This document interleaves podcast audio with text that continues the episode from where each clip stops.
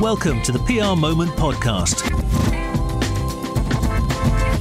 Produced in association with the Marketeers Network.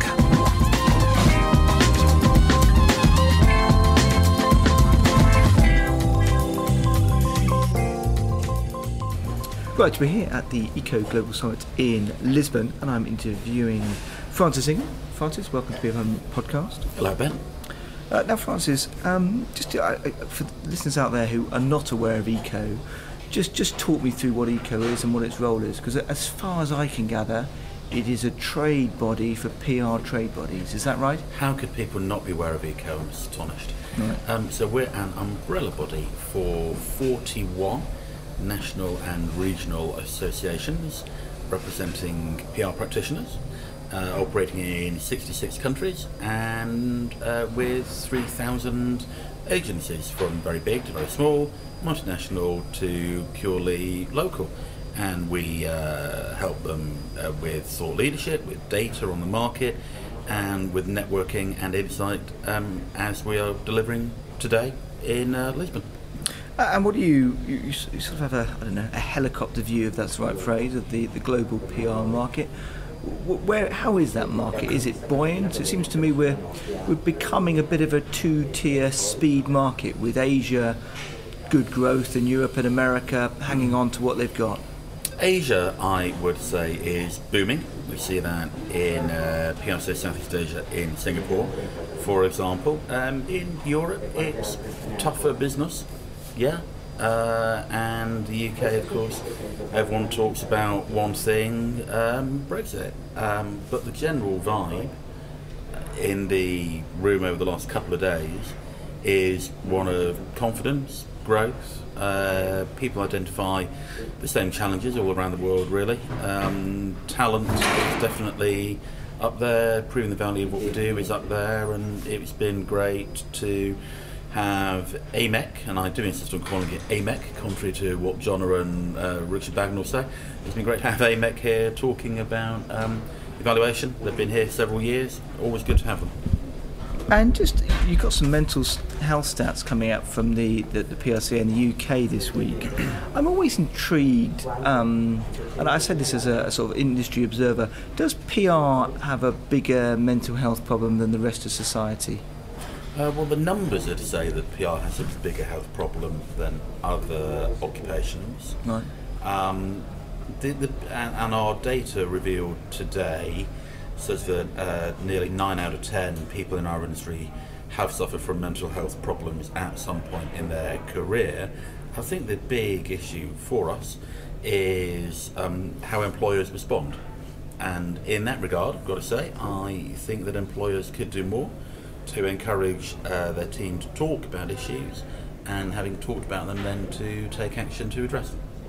And what, what, what, like what? Well, I mean, what are we taught? I suppose, I suppose the devil is the, in the detail on that, is it? I mean, y- you know, uh, uh, early, early go home on on your birthday isn't quite going to cover it, is it? Well, I, I think there's a structural problem with our industry.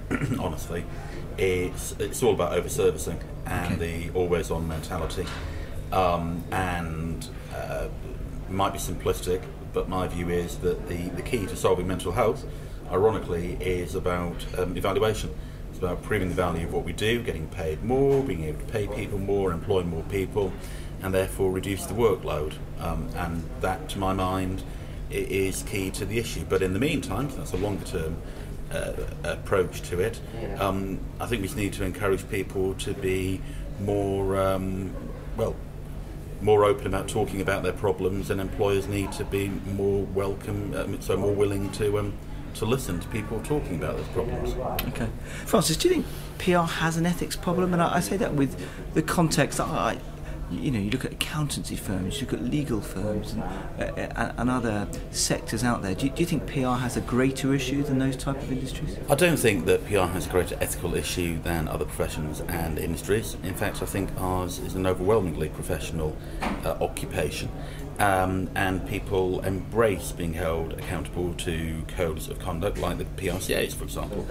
Um, do you think there is a global interest in ethics? I've spoken at events recently in Moscow and Istanbul and here in Lisbon about the importance of ethical professionalism, proving the value of what we do, but also proving that we do it in a good way. And I'd also reflect on this. I think the industry has moved on very significantly over the last decade in what it will do and who it will work for. You, you look at the fact that nobody would work for the Hong Kong government, uh, despite very large amounts of money being bandied around, that would not have been the case a decade ago.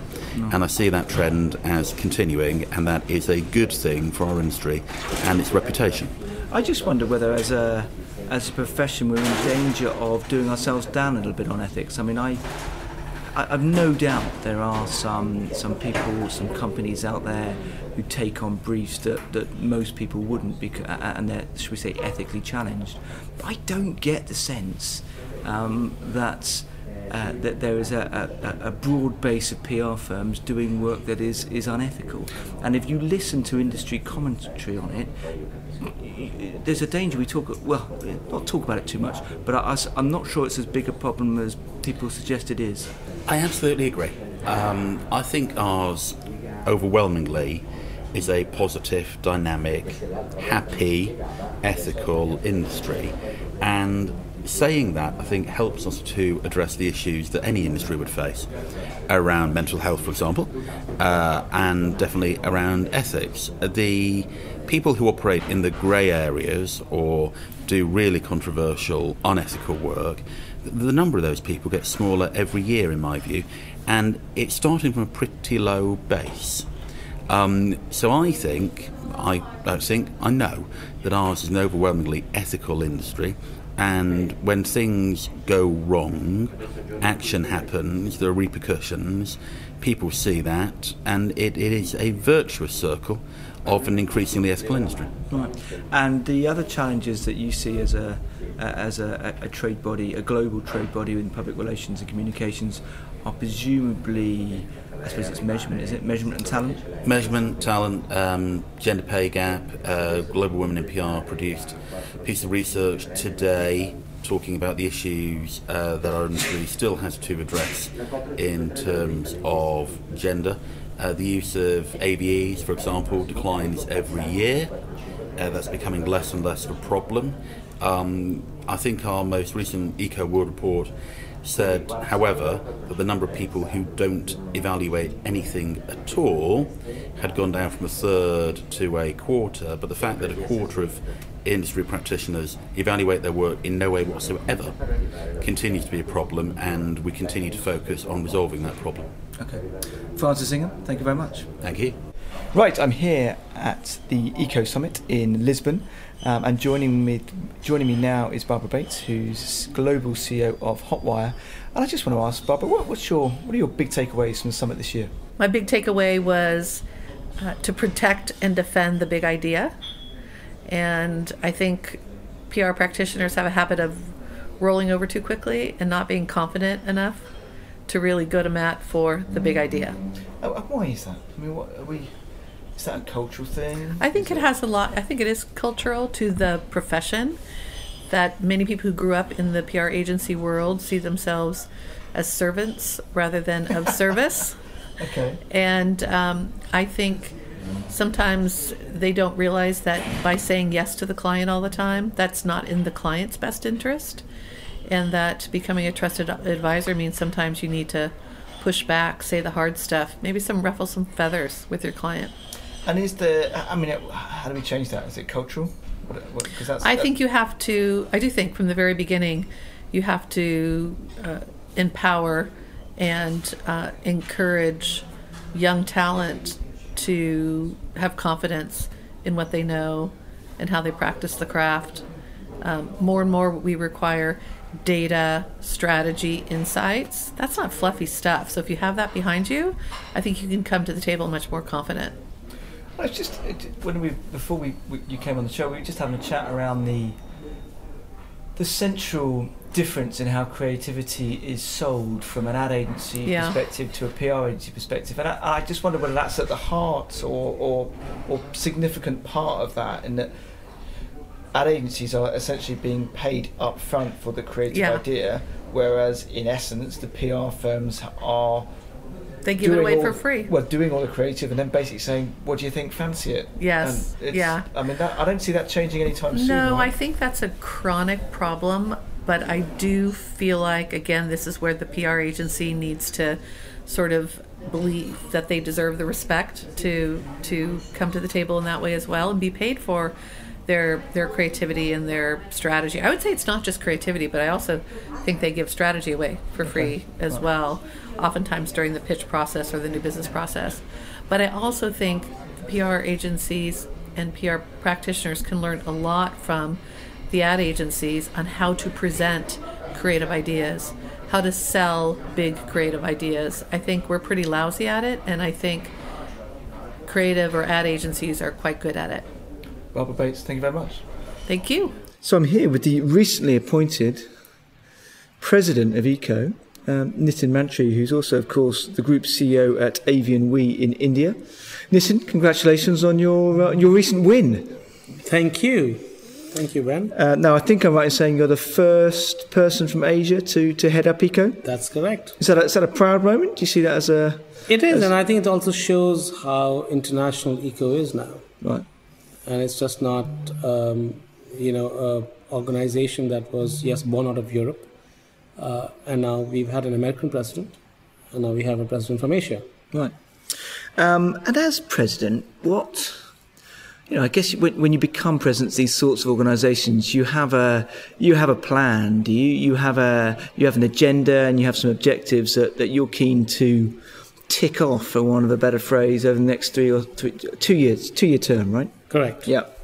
So I think we've got three broad priorities for communications. Um, the first one really is to raise professional and ethical standards of the PR industry. And I think as part of that, we've already started uh, our work around the Power, Power Ethics campaign. And, uh, you know, we also did a conference in Istanbul uh, a few weeks back. The second one really is to shape the future of public relations, which is really about creating greater consistency on standards and encouraging higher quality of services amongst our members.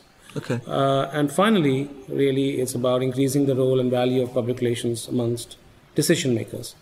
In that regard, we've also just completed a C suite survey. 500 C level executives have been polled, and we're going to release that study in uh, mid November. Okay. Um, and they've been polled what about their what they want from PR, what they what they don't like about PR, what sort of It's about their perceptions Okay. on PR and what they would like PR to do for them. Okay. And I know one of the, your other passions, if you like it, is, is trying to, to define a, a, purpose, if you like, for, for ICCO more generally. Is that, is yes, that right? that's true. I think one of one of the things I would personally like to drive over the next two years is to for ICCO to have a cause, a purpose around something that will benefit our members, members, um, and a couple of things which we have spoken about briefly is could be something on the environment. Okay. I mean, we've seen the campaign by Greta, so we could look up a cause around that, or it could be something which goes directly to talent, which is mental health. Today is Mental Health Day, by the way. I did know that. Yeah. I did know that.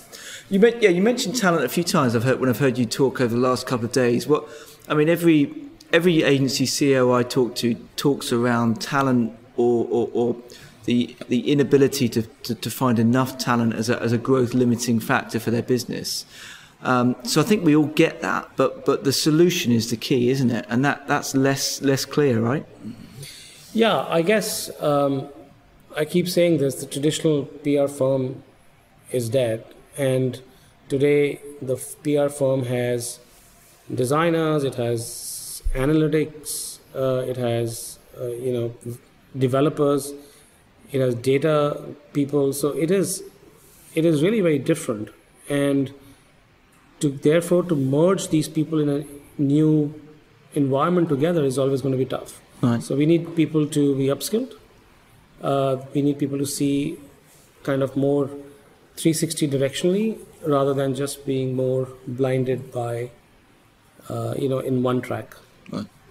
Nitin Mantri, the new president of ICCO. Thank you very much. Thank you. Thanks for listening to the PR Moment podcast, produced in association with the Marketeers Network.